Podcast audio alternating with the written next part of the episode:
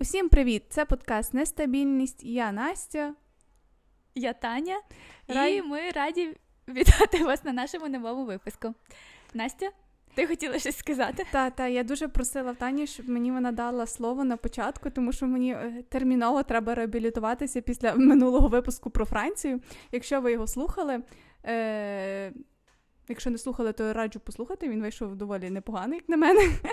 Але там був момент, коли ми говорили про французьку кухню, і Таня мене запитала, які французькі страви я полюбляю. І я дуже сильно розгубилася, мені здається, тому що я, крім цибулевого супу і випічки, нічого згадати не могла. А коли я готувала гайд в Телеграм, я вирішила в інтернет таки, ну, а ну заб'ю, що там французька кухня, що це я там позабувала все на світі. І я така, йолки-палки... Я ж не назвала реально страви, які я реально люблю, і вони реально класні. Тобто, то, що я говорила, що французька кухня, вона може бути трошки специфічна, там, ну, я не всі страви дійсно люблю, але не назвати ці, які я зараз назву, це ж просто я не розумію, як так можна було. Всім відомо, я думаю, що ви знаєте, і ти, Таня, знаєш. Ти ж знаєш страву кіш? Так, звичайно. Ну, і як можна було про нього не згадати? Я обожнюю кіш. Він є різний, є традиційний кіш лорен, а є, а загалом в кіш можна додати все, що захочеш, там з різними начинками є. Мій улюблений кіш – це кіш з тунцем. Ну, я люблю такий. Я тебе оправ... трошки е, скажу на твій захист, ти сказала no. про випічку. Ну, він також випікається. No, ну, це не вже, якщо так можна, якщо так можна, але... Друге, всім відомий рататуй. Ну, це ладно, я тут згідна, що ну, ну, всюди готується, в нас теж в Україні є овочеве рагу і тому подібне, але ж рататуй, по суті, то ж французька страва, французька. Поїхали далі, а то ще не все. Е, кордон блю. Ну, добрий день. Хто не знає, що таке кордон блю, це такі, я не знаю, як описати, котлети, скажімо, з начинкою всередині, там може бути сирна, там якесь м'ясо, може як бути... Як котлета по-київськи, але та, з сиром та, всередині. Так, досить подібне. От, але, але тут з цим ще, знаєш, смішна історія, тому що раніше, коли я чула назву «Кордон блю», я собі уявляла таку якусь вишукану страву, воно так звучить «Кордон блю». Знаєш, це, це я потім я просто ну, виявилося, що це такі котлетки, але тим не менш.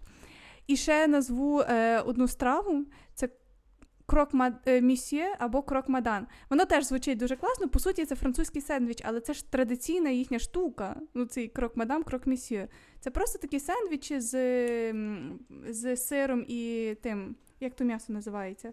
Жамбон. Хамон. Бекон. Бек... Шинка? Шинкою, так, з шинкою, сиром. Шинка. А це крокмісьє, а крокмадам – це цей самий сендвіч, тільки з яєчком. Ну, але це традиційні такі французькі страви, я не знаю, як про них можна було не згадати. І там ще соус бешамель. Не обов'язково. Ну, в традиційному рецепті, так. Ну, не знаю, я скільки їла, тут в мене не було ніде його. Він, може, ти його просто не бачила? Не знаю. Ну, там, там завжди має... Хіба в ресторані, може, мені здається, що... Ну, я не відчувала ніколи соус бешамель там. Ну, неважливо, але от. А, ну, і ще є фуагра, але з фуагрою це трошки складна ситуація, тому що вона нереально смачна, але хто знає, як вона готується, то тоді трошки складно його їсти, але якщо не думати про те, як вона готується, вона реально смачна. От. От такі діла. Скоріше не готується, та, напевно, Ой. а вирощується. Ну, ну, загалом, той етап я просто стираю з пам'яті. Як вона вирощується. Та, та. От такі от е, у нас справи. Все, мені стало трошечки легше, дякую. Повіяло трошечки французьким вайбом, але ми завершуємо історію про Францію. І сьогодні у нас прекрасна, чудова, неймовірна, я вивчила нові прикметники. Неймовірна тема. Сьогодні ми поговоримо про Північне Королівство, родина Ікеї, Спотіфаю та Вольво, які мають від народження прекрасний смак, обожнюють м'ясні кульки. І як думаєте, хто це? Три, два, один. Індія. Індія, добрий день. Північне Королівство, Індія. Як ваші знання з географії? Та сьогодні ми поговоримо про Швецію. А, я думаю, вийде цікаво. У мене в голові повний сумбур, але я надіюсь, Настя направить мене на правильний шлях. Ну, я не знаю, скільки я направлю. Я собі підготувала е, такий списочок питань, скажімо, але я так само зробила, як і те. Я теж спілкувалася сьогодні з чатом джі пі ті. ChatGPT. І е, справа в тому, що загалом я зрозуміла, що в мене як таких стереотипів про Швецію немає. У мене є певні якісь ну, думки загалом, але такі досить стандартні, там, про екологічність, та, про ну, там, шведський стиль, чи там, е, ну, в принципі, все.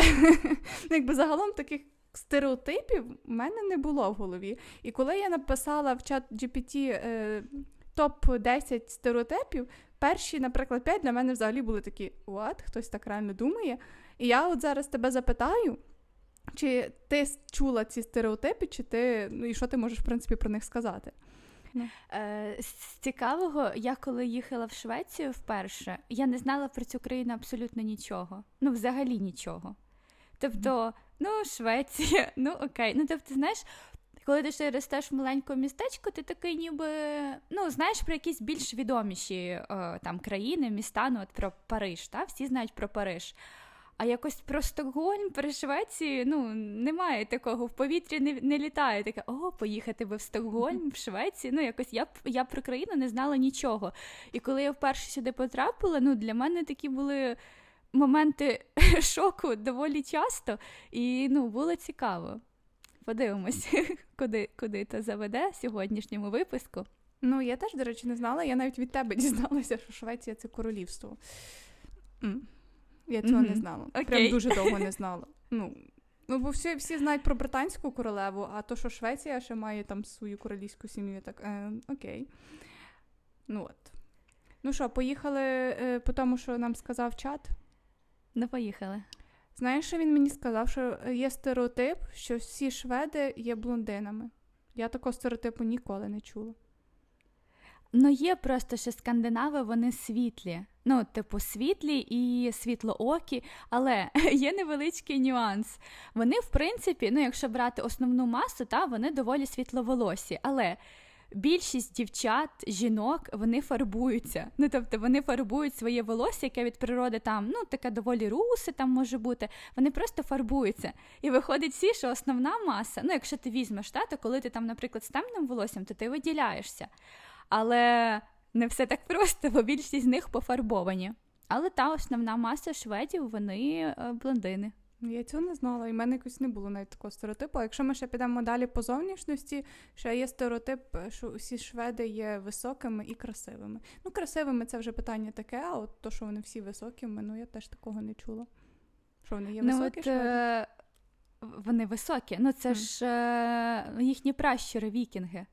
І mm. не тільки хлопці, тобто дівчата, от, наприклад, якщо взяти середньостатистичну дівчину, та, я доволі висока, ну, як для українки, та, у нас переважно десь метр шістдесят п'ять, да, середній зріст. О, це я. От, я, я метр сімдесят чи сімдесят один, ну, десь так. І, але порівняно зі шведками я здаюсь дуже мініатюрною і маленькою, mm-hmm. тому що вони такі більш... Я не знаю, як це, як, я, який є прикметник, щоб описати. Ну, такі вони мужні, я не знаю, ну, такі вони, ну, такі. Знову ж таки, не всі, просто, якщо брати основну масу, вони такі доволі, ну, ти коли дивишся, то вона така, ну, там, відчувається, що вона може сама за себе постояти, пакети, ну, не дарма ж вони там все самі, фемінізм і всі mm-hmm. такі справи. Ну, так. Ну, та, тому при... не зовсім стереотип, це доволі, ну, це правда. Пра, пращури вікінгів. Дали про себе знати, так? Да? Mm-hmm. Ну, в мене просто, Корені. Я зрозуміла, в мене немає взагалі уявлення. Ну, як знаєш, що ти, як, ти, як ми говорили там, про французів, що ти зразу уявляєш, якісь там берети, ще щось. Чи ти там, ну, в мене, в мене більше про блондинів, в мене більше, напевно, стереотип, що це німці такі. Ну, знаєш, от в мене не було якогось уявлення зовнішності, яке має бути швед. Ну, саме по зовнішності. В мене взагалі нема до цього якоїсь картинки. Ну, знову ж таки, тому що mm-hmm. у наших широтах, от Скандинавія, ну, це не дуже, я не знаю, як зараз, ну, але раніше про Скандинавію, ну, в принципі, ми загалом нічого не знали. Там ми знали, знаю, про Лондон, про Париж, якісь більш такі знакові, там, Барселона, більш такі mm-hmm. знакові, там, так, Рим, той, той самий Рим.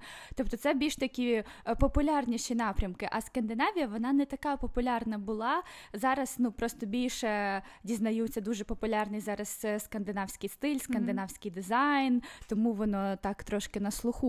Але загалом, то та, тому, в принципі, як таких стереотипів немає, але, але щось таке, щось таке є. Наступний мій улюблений. Я не знаю, чому ще ага. чат помістив це в одне речення, але я читаю так, як це написано в чаті.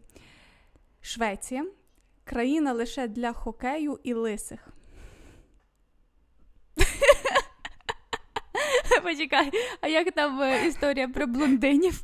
Така блондиниста лисина, так? Mm-hmm. Ну, е, час зразу сказав, що хокей дійсно популярний в Швеції, а там третата, що вони ще захоплюються футболом, третата, ну це не цікаво. А щодо лисих, це є просто стереотип, який не відповідає дійсності.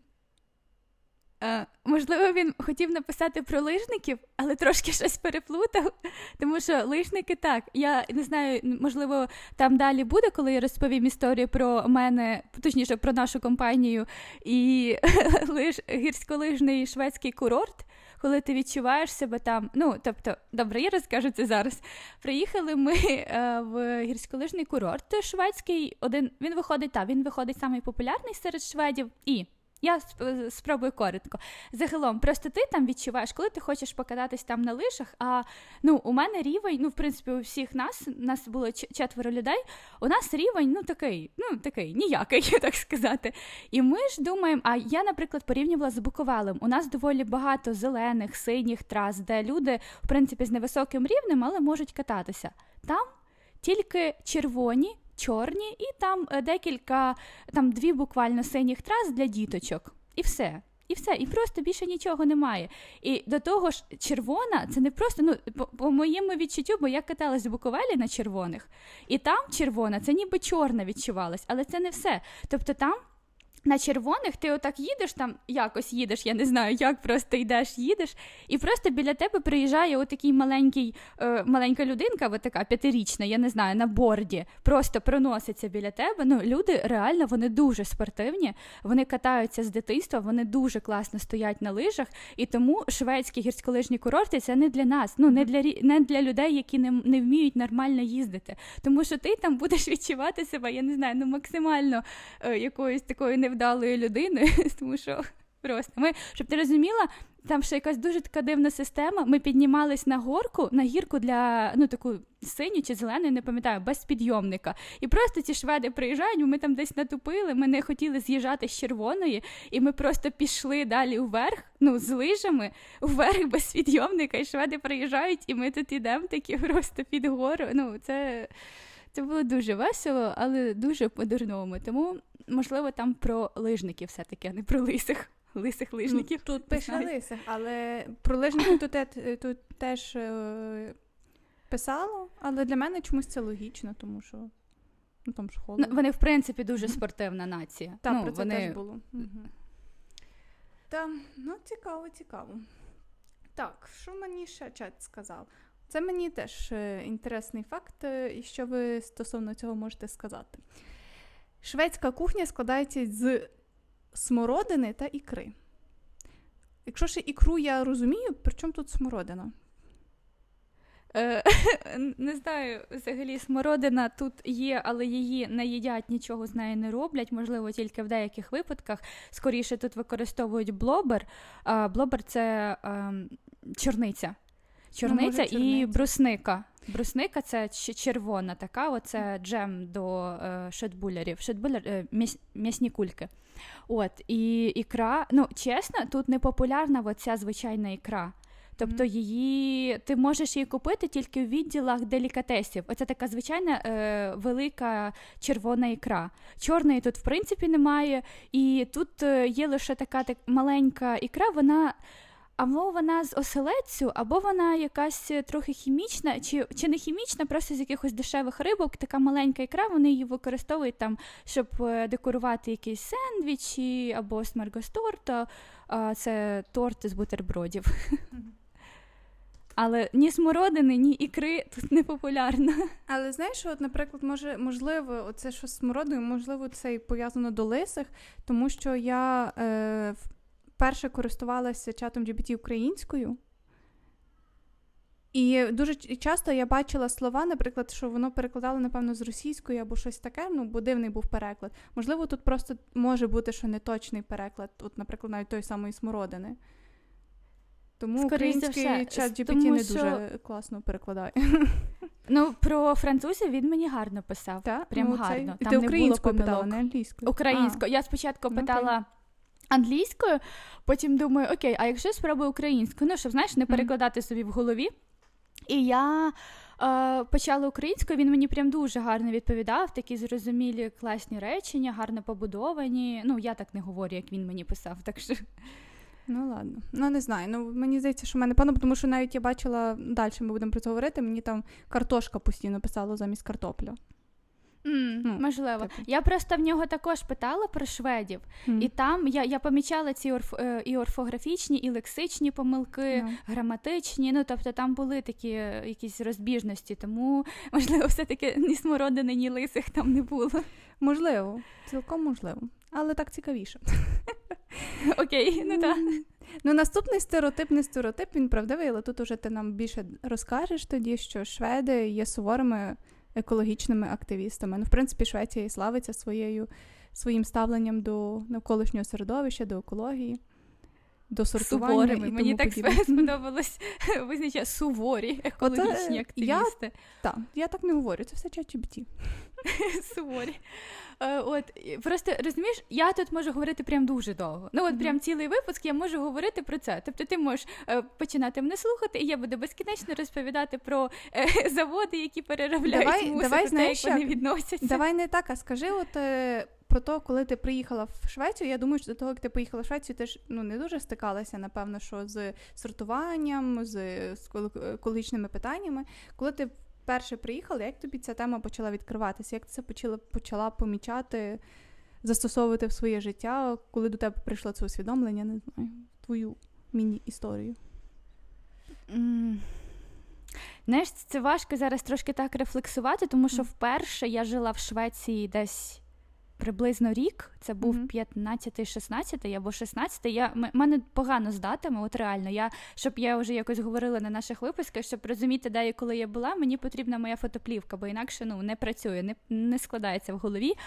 І чесно, про той період я от дуже смутно пам'ятаю, як от була історія з... Для мене тоді все було настільки в рожевих фарбах, ну, тобто я все сприймала прям, ну, ніби я потрапила в якесь, ну, реально е- королівство, таке все казкове королівство. І я не пам'ятаю про сміття, тобто я це все робила, але це було більше так, е- ну, як сказати... Просто от так всі роблять, я так роблю, я не сприймала це якось так, що це щось вау. Просто потім, коли я вже тут не жила, але я сюди приїжджала, тому що, ну, в мене тут живе сім'я, і я пам'ятаю, коли у мене був, була ера екологічності в моєму житті, це десь вісімнадцятий рік, і я тоді дуже сильно почала це все помічати. Тобто оці всі будиночки, ну, для прикладу, тут... В кожному, ну, тобто, наприклад, якщо ти живеш в квартирі, та біля квартири є будиночок, цілий будиночок, де е, баки з різним сміттям, тобто ти йдеш в той будиночок, е, розкидаєш все сміття. Тут, а, до речі, є в одному новий, ну як, відносно новий район, у них там підземний мусоропровід. Тобто є такі труби, ну, вони виходять наверх, ти так відкриваєш, туди скидаєш, скидаєш туди сміття, там також розділено, там біо, папір, пластик, таке все. Ти скидаєш, і там пневматична система, тобто воно одразу під, на швидкості сімдесят кілометрів в час, в, на годину, воно направляється до заводу по цих пневматичних mm. трубках, і там одразу переробляється. Тобто біовідходи, вони переробляються в біогаз, на яких їздить транспорт, а інші, вони там переробляються, в принципі, на, щоб давати тепло цьому району. От, тобто настільки люди повернуті на цьому всьому. Але, знаєш, я просто розкажу таку історію. Я до цього, ну, от до минулого року, я думала, що шведи просто от ідеальні в тому в сортуванні сміття, як вони відносяться до відходів. Доки я не потрапила на кухню. І не побачила оце е, безкінечне використання одноразових рукавичок, е, плівка, ця прозора харчова плівка, е, коли вони викидають просто кілограмами їжу. І я така, так, так, руйнуються мої стереотипи, руйнуються мої взагалі, моє бачення ідеальності, е, ну, як вони відносяться до сміття. Але, знову ж таки, бачиш, як переважна більшість, та, вони більш свідомі, але от, ну, ця компанія, от Греналюнд, цій компанії рахує сто шістдесят чи сто п'ятдесят років. І це така велика, е, ну, велика компанія з іменем, тобто, ну, це круті е, ребятки. Але, як виявилось, е, всередині, звичайно, у них там так само є ця кімнатка, де вони розсортовують все сміття, да? Ти там відносиш все. Так само там є е, кімната, де ти відносиш харчові відходи, є різні штуки для харчових відходів. Але бували от такі моментики, коли я така, ой, а щось то не так пішло, щось, ну, знову ж таки, чисто людський фактор, і ніби то картинка така, але бувають випадки, коли, ну, не настільки ідеально, як це могло би здаватись, але, знову ж таки, чисто від людей залежить. Ну, напевно, що все позначається в порівнянні, якщо взяти загалом якусь там іншу Ні, країну, ну, звичайно, то воно буде небо і земля. Звичайно. А ідеально звичайно. Нічого бути не може, напевно, що. Хоча, можливо, ми ну, до цього йдемо. Ну, я, просто, просто, якщо картинка, взяти... Як Та, взяти, якщо район, де просто підземний мусоропровід, де пневмати, на пневматичних трубах е, сміття відправляється, ну, на ці заводи по переробці, ну, то вже звучить, знаєш, трошки космос. Mm-hmm. Але бувають і такі моменти, де великі компанії просто викидають їжу. Але, знову ж таки, ну, не нам так судити. Загалом, та, загалом люди реально цим, ну, переймаються, всі миють. Ну, тобто це, але це не вважається чимось вау. Знаєш, як у нас от е, в Києві, наприклад, Україна без сміття, і якби, ну, це не основна, ну, зараз, в принципі, якось я не дуже бачу зараз їхню роботу, тому що є причини на то все, але... М- Раніше це вважалось чимось таким прям вау. Ну, тобто, якщо ти це робиш, значить ти якийсь такий, знаєш, ну, незвич, незвичний. А тут це роблять всі. Ну, тобто, mm. це звичайна практика. Тому... Mm. Так трошки затягнулася історія про mm. шведів і сміття, але я думаю, про це варто було б сказати, тому що це прям, ну, важлива mm. частинка та, їхньої це, думаю, ментальності. Це в мене один з тих стереотипів, що я казала, що я знаю про Швецію, це один був їхня, їхня екологічна сторона. А там, Скажем напевне, так. трошки я повпливала на твоє сприйняття Швеції. Та ні, тому що я постійно, ну, можливо, я не буду цього... Як Несвідомо. Це, не буду казати, що ні, але просто загалом, навіть коли я готувала якісь уроки по екології, там, на французьку чи ще щось, завжди Швеція випливала першою, там, найекологічніша країна Європи. Це там буде, ну, там, вона буде явно, якщо не перша, то десь в топі. Тобто, загалом... Швеція лідер, напевно, що в Європі по, по екологічності. Угу. Ти по мене, на мене повпливало, що я на це стала більше звертати уваги, це факт. Я після тебе угу. почала е, використовувати багаторазові сумочки і пакетики також. Але це вже зовсім інша історія. Так. А тепер давай поговоримо про людей. Так як ми говорили вже про зовнішність, що, наприклад, в мене взагалі не було ніякого уявлення про шведів, так само і, в принципі, про характер. Я так і запитала в чату, які шведи як люди, але скажи мені спочатку, можливо, ти, а я тобі потім скажу, що мені сказав чат. Які вони шведи? Давай я, я розповім невеличку історію. В період корони, коли людям сказали, що потрібно триматися, ну, це такий жарт ходить між шведами, або про шведів, що коли шведам сказали, що потрібно тримати дистанцію півтора метри, вони не могли дочекатись, коли закінчиться корона, щоб знову е- відходити один від одного на свої звичні два метри. Окей. Ну, тобто, люди люблять дистанцію. Люди, от, наприклад, та, якщо говорити там про якісь дружні відносини, зазвичай всі їхні друзі – це зі школи, з садочку. Тобто, ну, вони, вони класні, вони з тобою, знаєш, ну, як, наприклад, ти десь в колективі, вони завжди з тобою, ну, тобто, м- всі відкриті, всі спілкуються, ну, якщо це шведи-шведи, ми говоримо mm-hmm. про чист, чистих, чистокровних, якісь трошки на ці арійські, повіяли трошки арійством, ну, нічого. Окей, тобто, ну, їхня така національна особливість, вони доволі закриті, але в той же час вони дуже такі милі. Ну, от я, чесно, от за стільки років, що я так, ну, перетинаюся зі Швецією, у мене не було якихось ситуацій, де мене якось образили. Якось, ну, просто навіть, не знаю, там, знаєш, в магазині якось до мені там нагрубили. Ну, не було такого ні разу, ні в якихось інстанціях, ніде. Тобто, люди, вони дуже теплі, але такі дуже на відстані. Ну, не прийнято mm. так зближатися, не прийнято там дуже. Але, знову ж таки, це, це такий чисто людський фактор, тому що якщо ти потрапляєш в тусовку таких, е, як сказати, творчих людей, да? Творчі люди, вони зазвичай більш такі відкритіші. І там, е, там уже, знову ж таки, прям таких близьких, в мене немає ні, ні одних таких близьких відносин, прям дружніх з шведами. Але якщо брати такі якісь робочі моменти, то вони супер котики і, ну, просто люди люблять на відстані бути. Ну, я ж тобі розказала, ота історія просто ідеально їх описує. Mm-hmm. Клас, мені подобається, мені треба у Швеції.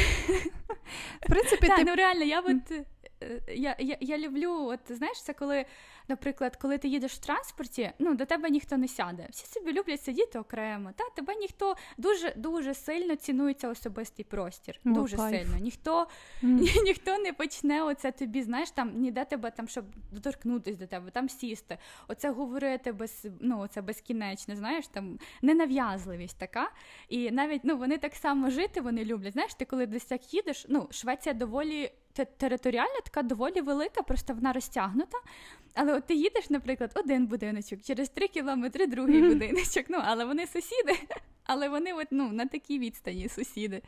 Ну, чесно, мені звучить ідеально, ідеально просто. Так, ну, от така трошки рай для соціопата. Так, ні, ну, ну, не соціопата, але ну, інтроверта, скажімо, нехай буде інтроверта. Так, бо реально, ну, дратує, коли я, я, я ще ж людина, я дуже сильно не люблю фізичні контакти, страшенно не люблю. І того, то, що ти зараз мені розкажеш, то, що ти зараз розкажеш, мені це прям якесь, якесь dream place, знаєш, де, де, де ніхто до тебе не буде торкатися, задівати, підштовхувати в черзі, це я найбільше люблю, коли ти стоїш, і чого людина за тобою завжди думаєш, якщо вона буде тебе, до тебе тако прям підсовуватися, то людина перед тобою десь зникне, і ти зможеш підійти ще ближче.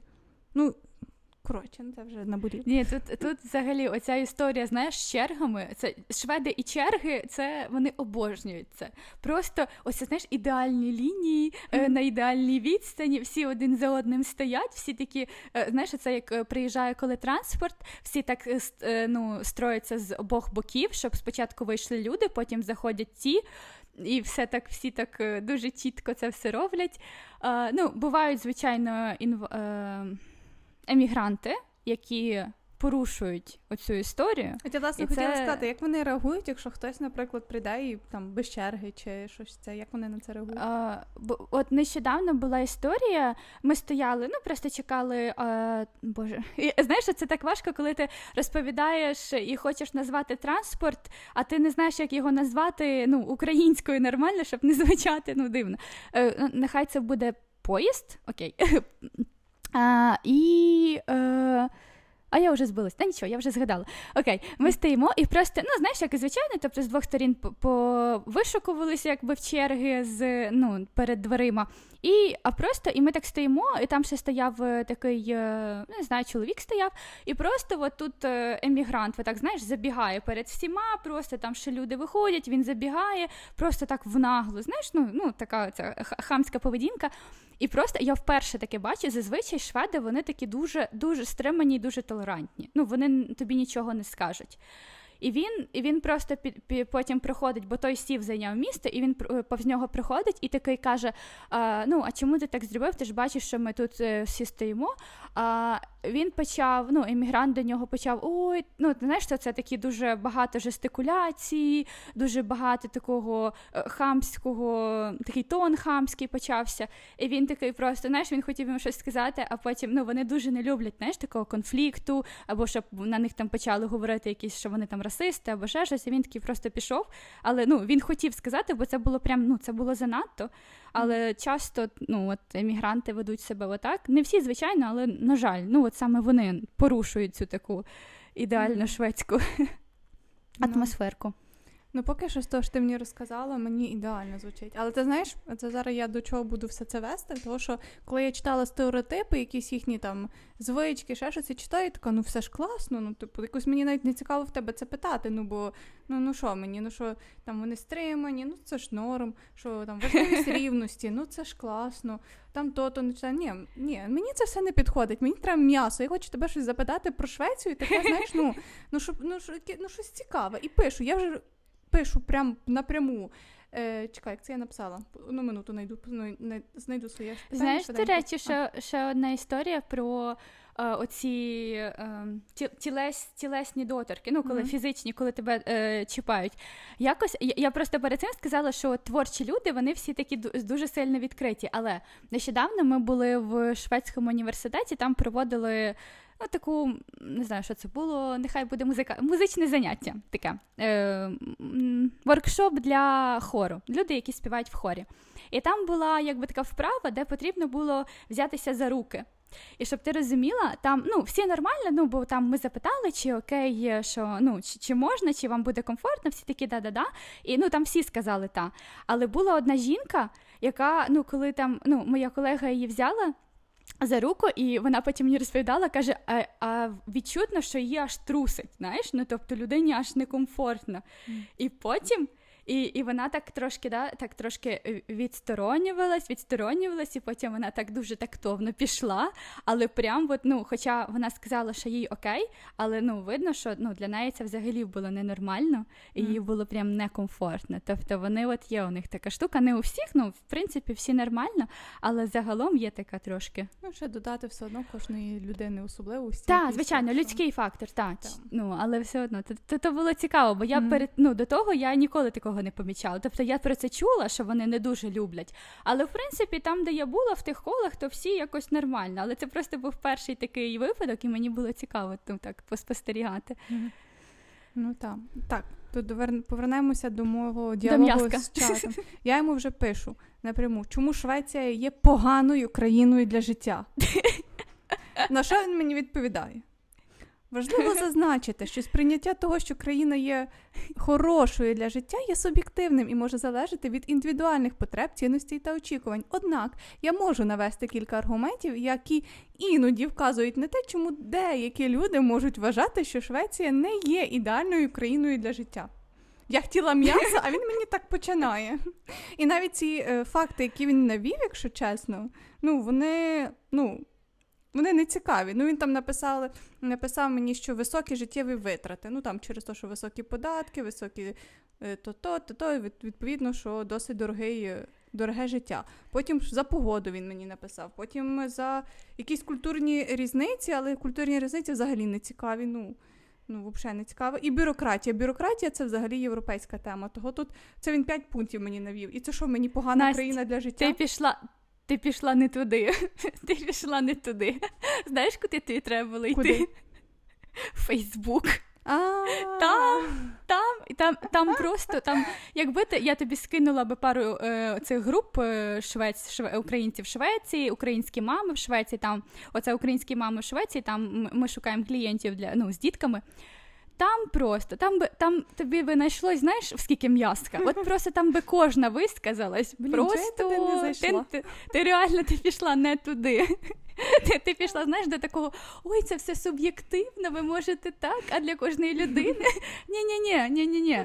Треба було йти в Фейсбук, там би тобі такі накатали, знаєш, історії про те, яка Швеція погана. Люди рідко можуть бути задоволені всім, того це не дивно. Але, знаєш, я тут згадала саме зараз одного разу. Я, в принципі, ніколи не зустрічала шведів, крім одного разу. Один раз, коли ми були в Польщі, я пішла на якийсь цей спікінг-клаб, і там був швед, і ми якось з ним розговорилися, і я пам'ятаю, е- я щось, ми щось говорили про безпеку, і він сказав, що він в Польщі почувається дуже безпечно. Ну, типу, що... Ну, якби, він спокійно може ввечері гуляти, без проблем і таке все. І він сказав, що він з Стокгольму. І він тоді сказав, що тепер, якщо раніше в Швеції він себе теж почувався безпечним, він сказав, що тепер він ввечері не почувається...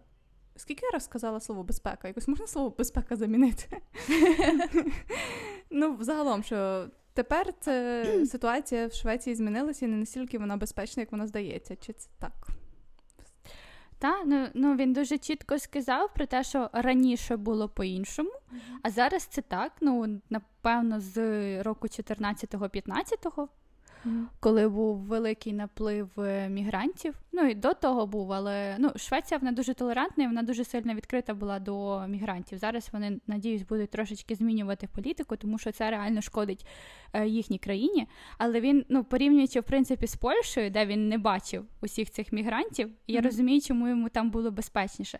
Ну, щоб ти розуміла, вони трошечки неправильно, от порівнюючи, наприклад, з Норвегією, а мені розповідала вчителька, що от в Норвегії вони дуже класно вміють асимілювати емігрантів в норвежське ком'юніті. Тобто вони якось так це все вміло роблять, що не створюються ці коаліції або якісь гетто в одному районі. Тут, на жаль, от якщо ми беремо Стокгольм, є прям цілі райони, їх доволі, ну, доволі багато, де, ну, тобто, де живуть лише емігранти, де створюється прям гетто, де там і наркотики, і вбивства, е, ну, від е, зброї, і, ну, там різні-різні історії, і ти там точно ти не будеш себе відчувати безпечно. Mm-hmm. А, моя комуна, а, я живу зараз, а, виходить, за, ну, тобто за містом, але ця комуна, вона рахується одною з, ну, з таких найбагатших комун, але знову ж таки тут є райони, такі осередки, в яких теж доволі багато мігрантів,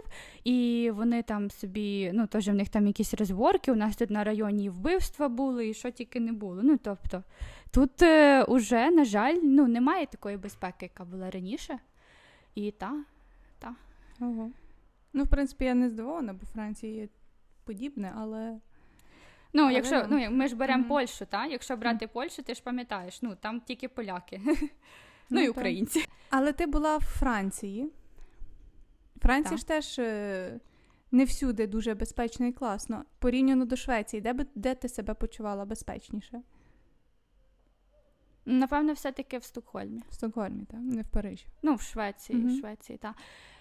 Ну, порівнюємо столиці, тому що, ну, в інших містах ситуація може бути іншою, якщо брати Париж. Та, та напевно, все-таки, mm-hmm. все-таки тут. Ну, так. Знову ж таки, тому що Стокгольм менший набагато. Mm-hmm. Ну, він набагато менший. І знову ж таки, знаєш, я ж не ходжу по тих районах. Mm-hmm. Я переважно ходжу, ну, в звичайних районах. Я не заїжджаю там в гетто або в якісь такі історії, тому, так. Ну, окей. Ладно, поїхали далі.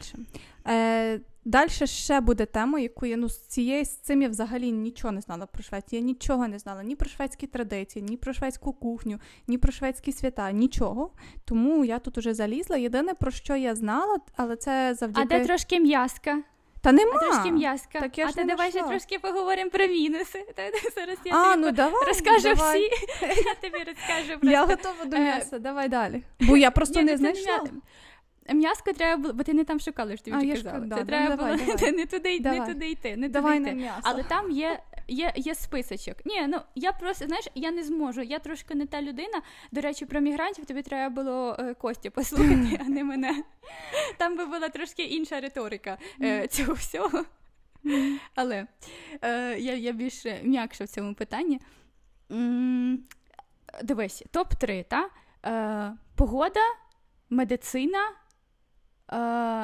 мігранти. Ну, окей, погода це таке ще, а медицина що? Ну, для, ні, просто, просто для багатьох, знову ж таки, це не мої, ну, тобто, mm-hmm. це не мої, бо я, ну, я люблю багато чого. Ну, про погоду чого. Чат мені сказав. Так, так. Просто, ну, як, як тобі сказати, коли е, в країні, рахуй, сім місяців холодно, ну, тут mm-hmm. немає весни, ну, її тут немає. Тобто, тут холодно, холодно, холодно, а потім приходить літо. Ну, так. Погоджуюсь. Таке, так. От для мене, от Швеція ідеальна країна, ідеальна, от чесно, з травня по вересень, прекрасно. Весь інший час треба кудись їхати. Шведи так і роблять. Вони прекрасно mm. собі кудись їдуть, переважно там е- Португалія, Іспанія, Таїланд, дуже багато шведів одружені на тайках, вони люблять то все. Е- от, та, вони люблять таку історію. Того, от погода, та. А медицина, знову ж таки, це не моя історія, тому що я все-таки за оцей шведський підхід. Ну, мені чесно подобається. А, у них як? Якщо ти вмираєш, тебе спасуть. Ну, без, без питань. Тебе спасуть, тобі все зроблять, тебе вилікують. Наприклад, для дітей повністю все безкоштовно. Знаєш, тому що, ну, мене дуже болить одна, одна історія про дітей і рак у нас. Тому що, ну, у мене подруга, яка померла від раку, і я просто розумію, що ем, ну, тут такого немає. Знаєш, як у нас це, ну, безкінечні збори, дітки хворіють. А, тут діткам повністю все забезпечується, від медицини до освіти, ну, все. А, і так само і людям, якщо ти помираєш, якщо реально тобі погано, тебе спасають. Ну, але якщо ти ще не помираєш, ну, тут уже питаннячка. Тобто записатись там кудись до гінеколога, питаннячка. Ну, тобто чекай там три-десять місяців, я не знаю, ну, довго, так? А, ну, не так, знаєш, порівняно у нас. Там, хочеш здати аналізи, та піди в будь-яку цю лабораторію здай. Хочеш до лікаря, будь-яка приватна клініка. Куди хочеш, за скільки хочеш, питання грошей, все зроблять. А, тут не так. Але у них є інша сторона. Вони роблять так, щоб бути здоровими. А якщо вони вмирають, то їх спасуть. Все. От, от і живуть. Здоровий підхід. Так, здоровий підхід. У них, якщо, ти, якщо, та, якщо у тебе щось болить і ти не вмираєш, то є три, е, три поради від лікаря. Це погуляти, випити водички і випити альвідон. Альвідон – це парацетамол. Все. У всіх інших випадках, будь ласка, ну, не хворійте, любі друзі. Ну, і для багатьох, от, е, ми говоримо зараз, якщо брати наших емігрантів, то, ну, для, для них це, от, якби ти зайшла в цю групу, де мами сидять, то прям, то прям проблемка, то прям проблемка і то прям важко. М-м, але, знову ж таки, ну, мені, наприклад, все пасує. No. Ну, так, ну, в принципі, така система, не можу сказати, за всі прям країни Європи, є, ЄС, але мені здається, що в більшості країн або Франції є подібна ситуація. Окей, що тепер можна до традицій вернутися? Точніше, не вернутися, а піти. Чи ти ще щось маєш додати? Ну, йдемо, йдемо. А то у нас вже тут трошки геополітичні, політичні, міграційні питання. Трошечки не туди йдемо. Таня, ти знаєш, що таке філософія? Я не знаю, як про наголос сказати. Лагом або лагом? Лагом. Лагом, значить. Ти знаєш? Лагом. Е, я знаю. Є така історія, от дуже роз, е, популяризували історію про Хюге, е, датське, а. Але насправді данці не так сильно, ну, в них це є, але вони на цьому не так акцентують. Шведське лагом, е, це більше, от в принципі воно дуже класно описує шведів. Угу. Знаєш, лагом це коли і не забагато, і не замало, а отак, от самий, самий раз. От лагом це в самий раз, це достатньо. І от будь-що, ну тобто, от ти, ти живеш просто лагом. От у них, до речі, у них є така штука, в них немає такої амбіційності, як у нас. Але знову ж таки, знаєш, країна, яка, ну, в якої двісті років мир. Ну, тобто, вона не приймала участі у війнах про уже двісті років. Про це було теж в чату, мені сказали. Так, вони, ну, в них все класно. У них все забезпечено, вони надіються на свою країну, вона їм все дасть, і все. І в них немає, бо, знаєш, якщо порівнювати з нами, оце, оце, знаєш, таке, покрутитися, викрутитися, там щось зробити. Ну, знову ж таки, бо умови інші. Бо, да, бо, бо ми е, взрощені в умовах виживання. Так. Коли тобі треба виживати, то ти знаходиш якісь такі різні... Е, варіанти, як тобі е, кудись вибратись. У них такого немає, і у них оця історія, ну, в тебе, от, ти собі ходиш на роботу, та? У них, до речі, не популярне підприємництво. Mm-hmm. Тому що, ну, але, знову ж таки, ніхто не дуже хоче ще це робити, бо більше п'ятдесят відсотків налогу, коли ти платиш на роботі звичайні тридцять відсотків, то відчувається. І плюс ще дуже багато. Вони не люблять брати на себе цю відповідальність. Mm-hmm. Знову ж таки, поправочка, я говорю про масу. Ну, ну, є, так, звичайно, так. Є випадки, але основна маса – це от шведи і лагом, це от дорівнює, треба поставити між ними. Це ідеально їх описує. Ну, ну от я, власне, про цю філософію вже теж чула, але коли дивилася просто, ну, випуск якийсь тревел, випуск про Швецію, то там, в принципі, з цього і починали. Е, просто самим терміном я не була знайома, я не знала, що це називається лагом. Тепер буду знати.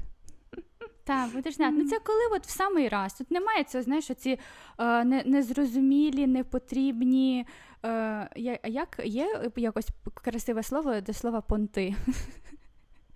Немає mm. гарного такого? Ну, щоб yeah. красиво сказати. Ну, от не, немає у них цього. Понти. Ну, у, у них цього немає, у них так все, знаєш, лагом. No. Наступне, я про їжу ще буду говорити потім, але просто... Мені тут одне свято ChatGPT запропонував, ну не те, що запропонував, а розповів про не свято, що у Швеції є День кориці, який святкується четвертого жовтня. Таня, ти коли святкувала День кориці? Ой, Настя, походу, з чатом джі пі ті у тебе були проблемки. Тому що це не День кориці. Четвертого святкується День кориці. З корицею. Ну так, але тут так далі описується. Але це канель, канельбулар. Так воно мені написало. Канельбулар. Канельбулар. Як? Канельбулар. Канельбулар. Ага. А я її їла. Я булар... їла. Бо у нас в, в ти якраз коли поїхала з Ліону, у нас відкрилася шведська кав'ярня, дуже класна, реально класна. Але я булочки з корицею завжди любила. Ну, я любила в дитинстві, постійно їла, але я не знала, що це, ну, одна, одна теж з страв, з традиційних таких страв, випічки, точніше, з традиційної турецької, тьфу, турецької, звідки на Туреччині взялася, шведських, а тут ми пішли, і я страшенно любила, вона дуже смачна, я там вже побачила цю канельбулар, канельбулар, і от. Булар. Булар. І що, ти святкувала булар. День е, канельбулар? Та, я святкувала. Та, я святкувала четвертого жовтня, просто е, цей день після дня народження Кості, тобто спочатку ми святкуємо день народження Кості, а потім день народження булочки. Ні, реально, я просто знаю чітко дату, бо через yeah. те, що в мене асоціюється yeah. з днем народженням. Ну, Настя, це ще не все. Люди, ну, це, це нація, яка святкує не тільки одне свято булочки. У них ще є дві булочки, які вони святкують. Які? З чим? Є ще, е, знаєш, є оце тлустий чвартик в Польщі, коли пончики їдять. А тут це так само називається, але бо, або вівторок, Маттіс, так, я не пам'ятаю, Фаттіс, так, щось таке, або вівторок, або четверг, так mm-hmm. само, ну, та сама історія, але у них тут, це майже на протязі двох місяців, є булочка семла, там вершки і мандельпаста, мигдальна паста. От, і така булочка, я тобі потім покажу, вона така шапочка, так, е, е, начинка з булочки вибирається, ну, тобто м'якіш вибирається, туди mm-hmm. е, е, кладеться м- миндальна паста, там часто ще з горішками, і потім зверху вершки, і закривається такою шапочкою з цієї самої булочки. От, і вони обожнюють цю булку, це, вони святкують це все на протязі двох місяців, тобто ти можеш будь-яку пекарню в супермаркетах, оця булочка продається. А це який місяць? Який період? А, це виходить десь середина січня, напевно, mm. і десь по середину е, березня, але от основна е, історія це в е, лютому. Окей. Okay. Просто це так ще остатки можна знайти mm. десь там в березні. Але це, це прям і ще одна булочка, це шафранова булочка на Люсію. Люсія – це шведське свято також. Люсількат називається. Mm-hmm. Та, люсількат називається. Така булочка у вигляді восьмірки або знаку безкінечності. Mm-hmm. Така з жовтенька, така шафранова. Вони просто сходять з розуму по тому шафрану, вони розказують, яка це дорога приправа, як це все дорого, яка це ідеальна булочка. Ну просто люди святкують, в них на рік є три свята, де вони святкують булочки. Ідеально, як на мене. Ну, що ще робити? Люди прекрасно живуть, булочки святкують. Але я, до речі, що в Ікеї, що в, цьо, в цій шведській кав'ярні, коли я їла солодке щось, ну ти тут мені, напевно, що мало що зможеш сказати, але ну, коли я пробувала якісь десерти, вони мені були дуже сильно солодкі, от прям дуже. Дуже багато цього було крему, ем, взбитих сливок, чи як воно називається? Цей вершки, вершки. Вершки, та, е, ну, і мені вони були просто чуть-чуть засолодкі, при тому, що я люблю солодке. Тому в мене склалося напевно, враження, що просто так, шведські солодощі, вони такі досить, ну, досить такі багаті на солодкий смак, скажімо так. Ну, в принципі, якщо взяти, та, ну, якщо, наприклад, порівнювати до якихось, ну, от Франції, да, там є оці тарти з різними, там, не знаю, малинкою, та, взяти, ну, то, звичайно, там буде така кислинка, і там буде, ну, трошки інший, збалансованіший смак. А тут, от, я просто не їм канельбулар, але я люблю семла. Семла, в принципі, називається ця булочка, я забула mm-hmm. сказати, вибач, семла, не хотіла так про тебе. Семлу я люблю, але вона солодка, та, вона доволі солодка. І, mm-hmm. та. Окей. Okay. У мене просто ще є про е, кухню, але я не знаю, чи давай вже тоді будемо продовжити про кухню, а потім ще вернуся. У мене є ще два факти по традиції, про традиції. Бо... Ну, можеш про традиції. Ну, давай. Е, цей. Про традиції в мене ще було свято, і мені писало, що це дуже якесь важливе свято у Швеції. І я його загубила. Да. Я його загубила, тепер знайшла. Да, Мідсомар. Одне з найважливіших свят у Швеції, яке відзначається в останню суботу червня. О, це ж скоро. Та, це скоро. Скоро, скоро буде Мідсомар. І що? Ну, щоб як ти розуміла, скачемо навколо шеста і співаємо «Смогрудрена, смогрудрена». Я, я прикріплю, до речі, підписуйтеся на наш телеграм-канал, там ми зберігаємо усі гайди та цікаві місця з країн та міст, про які ми говоримо.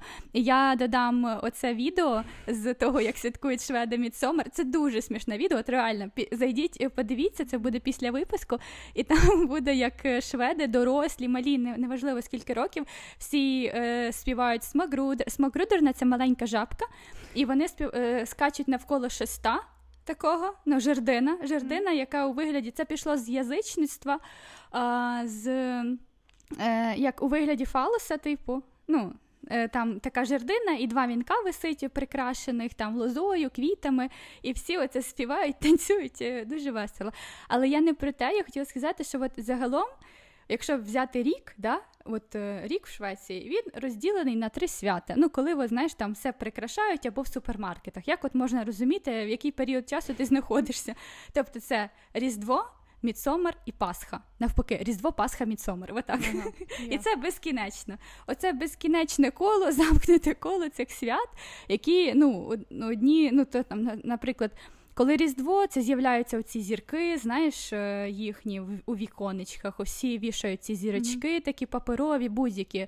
Там з'являється ілюмінація, різдвяні маркети, юльбурди, про це, напевно, поговоримо в, про їжу, коли будемо говорити. Далі йде Пасха, тобто це все починається прикрашатися пір'ячками, яєчками і, і іншими історіями. І Мідсомар, коли все там... Основна їжа – це полуниця і молода картопля. І оце всі віночки, оця вся... Ну, от зараз, наприклад, ти зайдеш, усі ці шведські прапорці, віночки, полуниця і, і ця молода картопелька. Mm-hmm. От того, та. Мідсомар, взагалі, це свято середини літа. Якщо проводити аналогії, це плюс-мінус, як наша Івана Купала. Mm-hmm. Okay. Але це таке... Це таке доволі сімейне свято, тому що, наприклад, от є Мідсомар і Мідсомар-Афтон. Мідсомар-Афтон – це перед Мідсомаром, як день е, до того.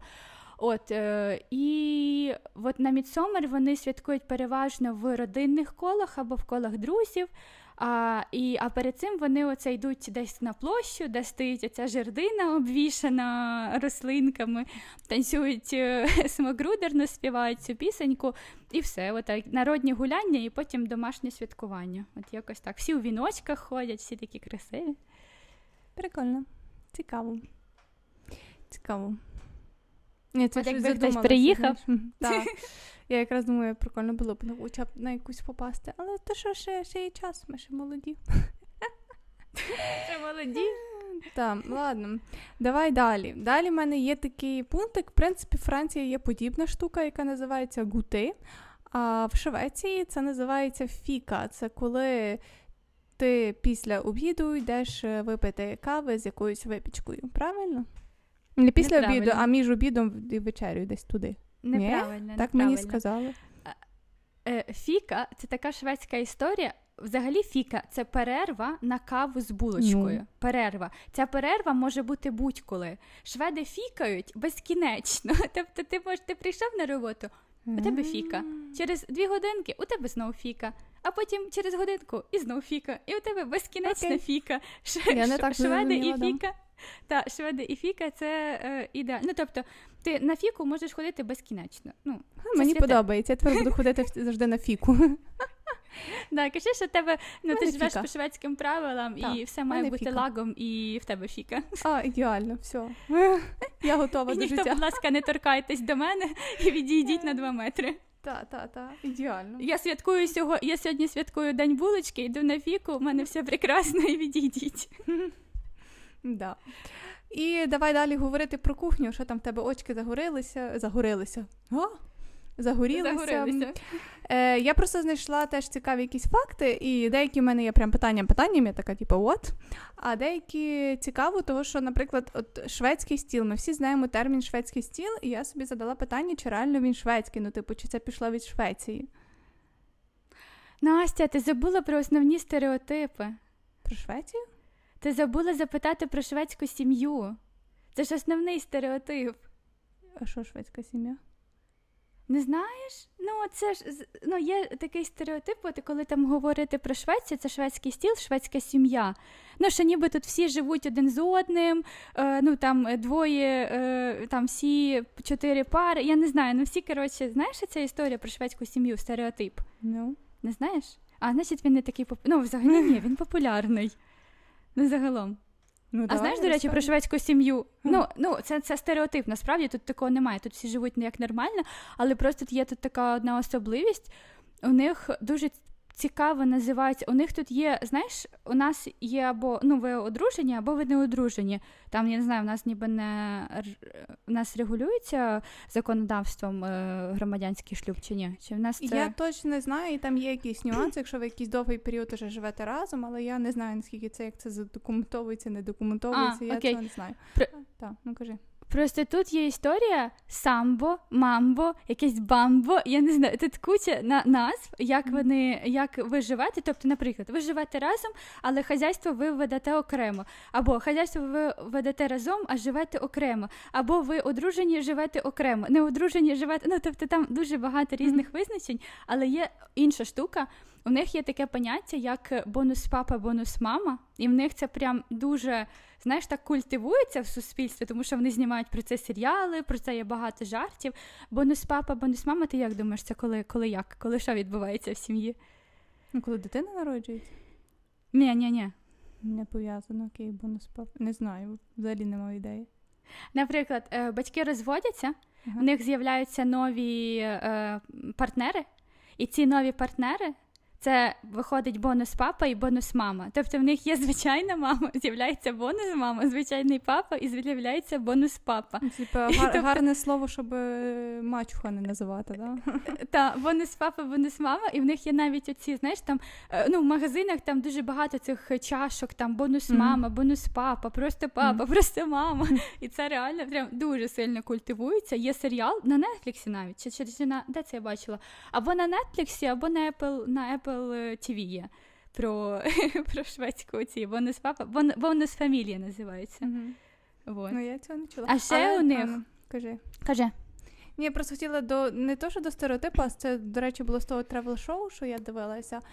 Там сказали були, що коли пара живе разом, що вони прям дуже-дуже-дуже багато хто в Швеції, вони прям дуже все навпіл порівну ділять, навіть їжа в холодильнику, в них є її, його, ну, типу, прям максимально. Чи це так? Так, це так. Є прям, ну, от е, це по-різному називається, тобто, наприклад, якщо вони живуть разом, але побут вони ділять порівну, тобто це якось там називається по-іншому. Там самбо, це коли вони живуть, е, але ніби, ну, там не чоловік, ні, вони чоловік і дружина, але якось там не... Чесно, я не буду в це вдаватись, але там дуже багато є таких нюансів, і у них оце про порівну, про рівноправ'я, про фемінізм, у них це прям, ну, дуже сильно прям так на... Ну, на високих я клас. Я і вміння е, формулювати фрази. Але не про це. Я ще хотіла додати, у них є така штука, як лати папа. Ну, це більше жарт, так mm-hmm. називають. Знаєш, чого лати папа? Тому що в них ж Швеція одна з перших країн, яка е, придумала, щоб, ну, як не придумала, запровадила, щоб чоловіки йшли в декрет. І от тепер дуже багато. Ти от коли гуляєш по Стокгольму, оце безкінечна кількість цих папа з колясочкою і з е, стаканчиком з латте, і вони часом збираються в групки. І ці групки, вони просто ходять групками, оці всі, і їх називають, ну так, в жарт латте папа. Такі папи, папи з латешками ходять, такі ля-ля-ля-ля-ля-ля. Угу. Латте папа. Латте папа. Вони, до речі, всі дуже симпатичні. Угу. Окей. Вертаємося до шведського стола. Шведський стіл пішов від Швеції. Ну, шведський стіл, тут ніхто не каже шведський стіл, це називається буфе. Ну, окей. Це, знаєш, ну, але просто... тут є, це, і це дуже популярно. Це дуже популярно, особливо mm. на Різдво. На Різдво це називається юльбурт. І це, ну, тобто, це буфе, де там дається, не знаю, там м'ясні ці кульки, оселедець, картопля, інші там ці сосиски, різне м'ясо, різна риба, запечена, копчена, будь-яка. І люди просто платять фіксовану суму і потім заходять і беруть скільки хочуть. Ну так, да, це як по-нашому це шведський стіл, але у шведів це називається буфе, а якщо на Різдво, то це юльбурт, шведський стіл. Окей. Ну це як, знаєш, фрат... О, різдвяний стіл, різдвяний стіл. Це як англійською french fries, хоча fries це взагалі не френч. Ну, типу, французи їдять, але це ж бельгійська тема, але це інша вже да. історія. Е, далі в мене є питання, тому що тут написано, що це дуже популярний варіант сніданку або перекуски. Це хліб з соленим маслом. Ми вже знаємо, що я, можливо, неправильно мені перекладено, тут уже будеш виправляти, але тут так пише: хліб з соленим маслом. Ну, масло, воно солене. Воно, в принципі, все солене. Я не сприймаю масло не солене. Ну, тут воно не солене. В нас воно не солене. У нас масло є масло. Я, я просто в Україні, я не дуже їла масло. Ну, так, прям масло. Я не знаю, якось я не дуже.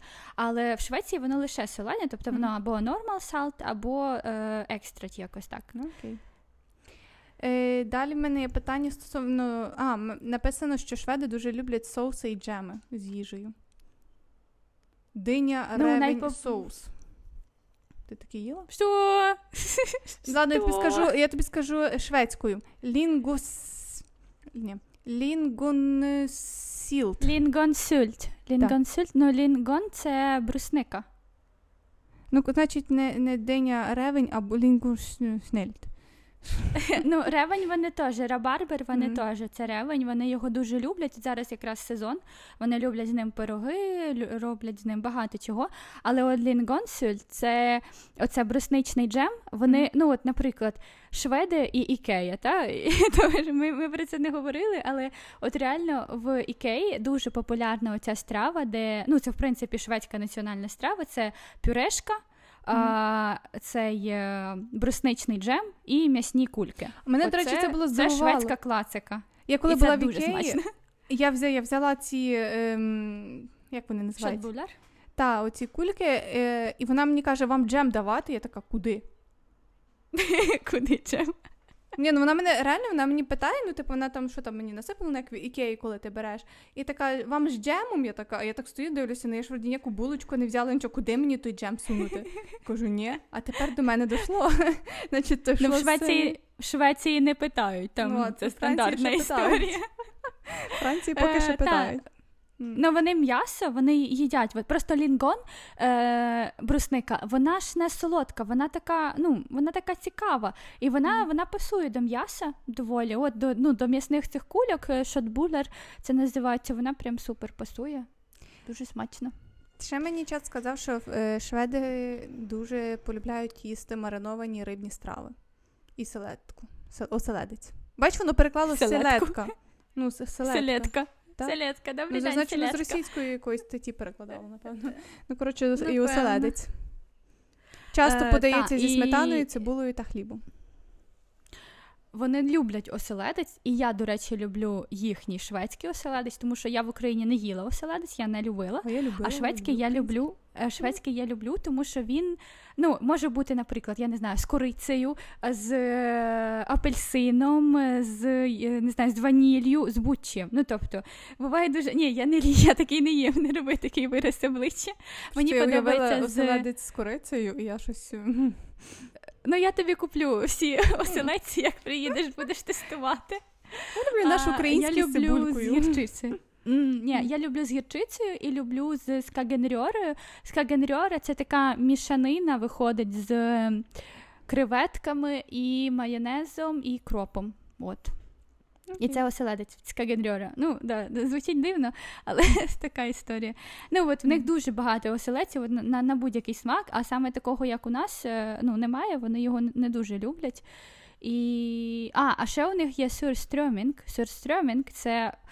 По факту, якщо перекласти, це кисла риба. Ну, це така mm. ферментована, дохла риба. Я не знаю, напевно, ви бачили або, може, чули е, так, е, про це, коли от там є такі відосики, де відкривають цю банку, а вона смердить так, mm-hmm. Ну, що просто, що в, ну, в приміщенні це дуже не, е, не рекомендовано, е, а точніше заборонено відкривати, скоріше всього, тому що ви потім не зможете провітрити вашу квартиру. І я дуже хочу, щоб коли Настя приїхала до мене в гості, ми купили сурстромінг і його відкрили. Просто, ну, чисто. Реально це протухша риба. Вона реально, ну, вмерла. Вона все, вона вмерла. Цієї риби немає. Оселедець цей сурстромінг. І, а на півночі вони його їдять з картоплею, зі сметаною. От оце, оцю протухшу рибу. Я не знаю, як це відбувається. Я цього ніколи не нюхала, не їла, не бачила. Ну, я бачила тільки е, ці бляшанки mm-hmm. з рибою. Але, ну, звучить е, жахливо і дуже звучить, хочеться да. спробувати. Ну, таке, не знаю, наскільки хочеться спробувати. Ну, і що останній мене пункт був, але це і до нашої країни можна написати. Ми теж таке любимо, що шведи дуже люблять картоплю в різному її виді.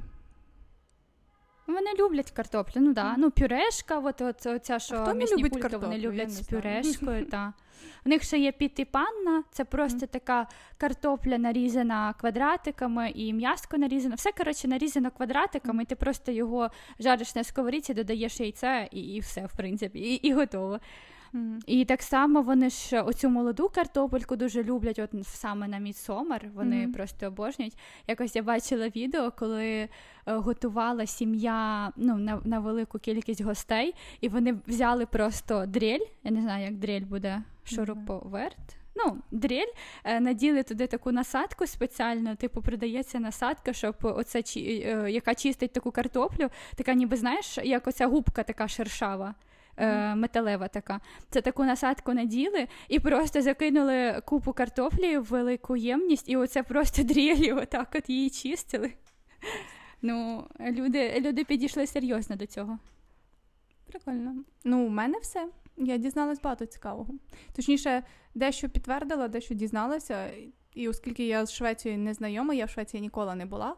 Знайома тільки через Таню. Мені було дуже цікаво. Що ти ще хочеш додати про Швецію? Що, можливо, цікавого я ще не запитала? Хм, що ж, цікавого ти ще не запитала. Ти, до речі, не запитала у мене, чи існує торт, бутербродний торт. Тобі чат про нього нічого не казав, про бутербродний торт? А це який він бутерброд? Тому що я тут в кав'ярні я їла, але я не знаю, чи це він. Такий бутерброд, і там просто дуже багато було слоїв, там картопелька, мідболи, були ще щось, ще щось, тако воно ввершло. Ні, Ні, це, це не воно. Не правда. Значить, то просто сендвічі були. Да. Це прям торт.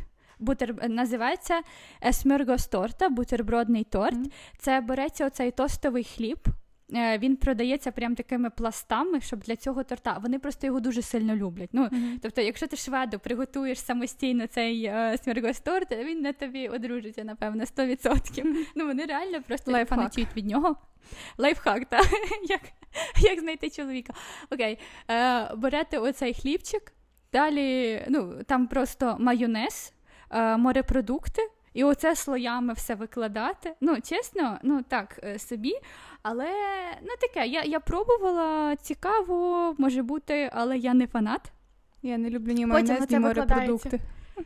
От, викладається це все слоями, потім це все дуже гарно там прикрашається креветками, лососем, яєчком, ікрою, листями салату, це все отакий от, я тобі просто покажу в магазині, як ти приїдеш, їх реально багато, цих смьоргостартів, і вони прям популярні, вони їх дуже люблять. І це mm-hmm. в них рахується, ну, чимось таким, ну, бо, наприклад, один цей тортик, він коштує десь від двадцяти п'яти до, не знаю, п'ятдесят євро. Uh-huh. От, тобто це рахується так, що, ну, от, якщо ти їсиш смьоргостарт, значить це жизнь, жи, життя вдалося. Окей. Буду... Ні, хотіла б ти попробувати. Ні, ну, якби я десь мала можливість, я б, напевно, скуштувала, але кажу, що я просто не дуже фанат майонезу і не люблю морепродукти, тому... А якщо вони є з іншими смаками, то, може, попробую. О, ні, немає. А, ну, ну, тобто, це, це якби є стандартний рецепт смьоргостарта, і він, ну, він саме такий. Okay. Монолог, шведи і барахолки. Ну, всі ж знають, які шведи. Ми трошки продовжимо тему екології. Вони ще дуже люблять, от вони свідомо відносяться до покупок, і шведи обожнюють секонд-хенди, обожнюють лопіси. Лопіси – це такі блошині ринки. От зараз вони, от якраз коли теплий період, сезон лопісів, це вони виїжджають, є прям такі лопіси з багажників, блошині ринки з багажників, де вони виїжджають на величезне поле, привозять весь свій хлам з дому і починають його продавати. І це реально, ну, це їхня прям така традиція. Вони люблять туди піти, щось там вірвати собі, щось там купити. Оце прям в крові. І ще у них є, ну, вони дуже люблять секонд-хенди, і у них секонд-хенди, ну, це прям туди всі ходять, і це вважається дуже круто, якщо ти купляєшся, скупляєшся в секонд-хендах. Ну, просто, до прикладу, якби я вас відвела в шведський секонд-хенд, ви б ніколи, по-перше, не здогадалися би, що то секонд-хенд. Тому що, ну, він так не виглядає взагалі. А у них тут є, ну, настільки вони це люблять, у них є прям супермаркети, величезні, точніше не супермаркети, а торгові центри секонд-хенди.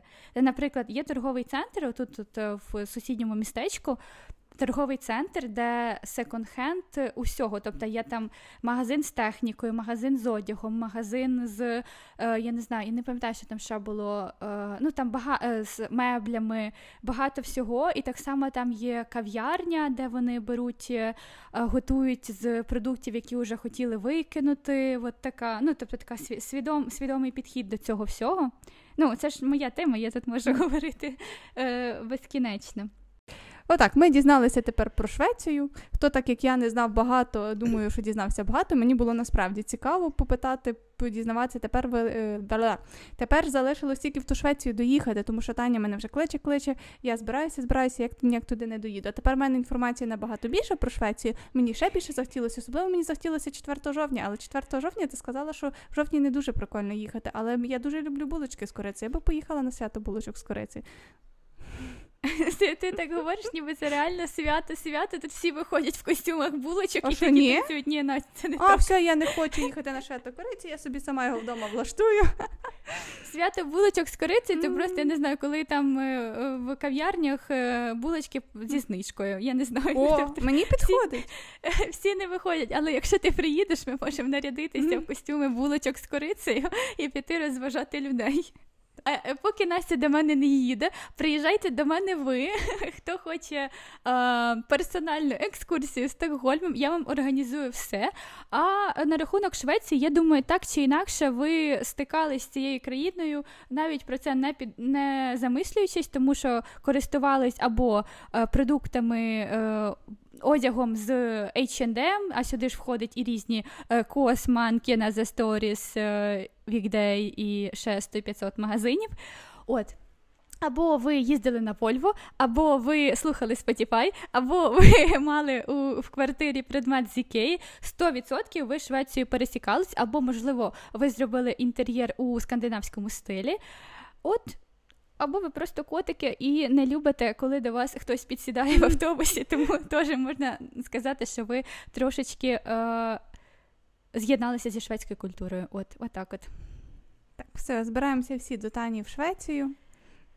А поки заглядайте в наш телеграм-канал, там Таня вам розпише детальний, детальний гайд Ой. по Швеції. Чекаємо, я теж. Я розпишу вам просто все, от реально. Це е, були ми би трошечки відоміші, е, зробила би бізнес на тому, але не, не, не зараз. Ні, реально, підписуйтесь на Телеграм, тому що я прям е, серйозно підійду до шведського гайду і розпишу вам про все на світі. Так, в принципі, у нас вже є два класних гайди по Туреччині і по Франції, тому чекаємо вас там. Всім дякую, що послухали, і до нових слухань. До нових слухань, всім па-па і па-па. Гарного дня. Одягайтесь у булочки з корицею.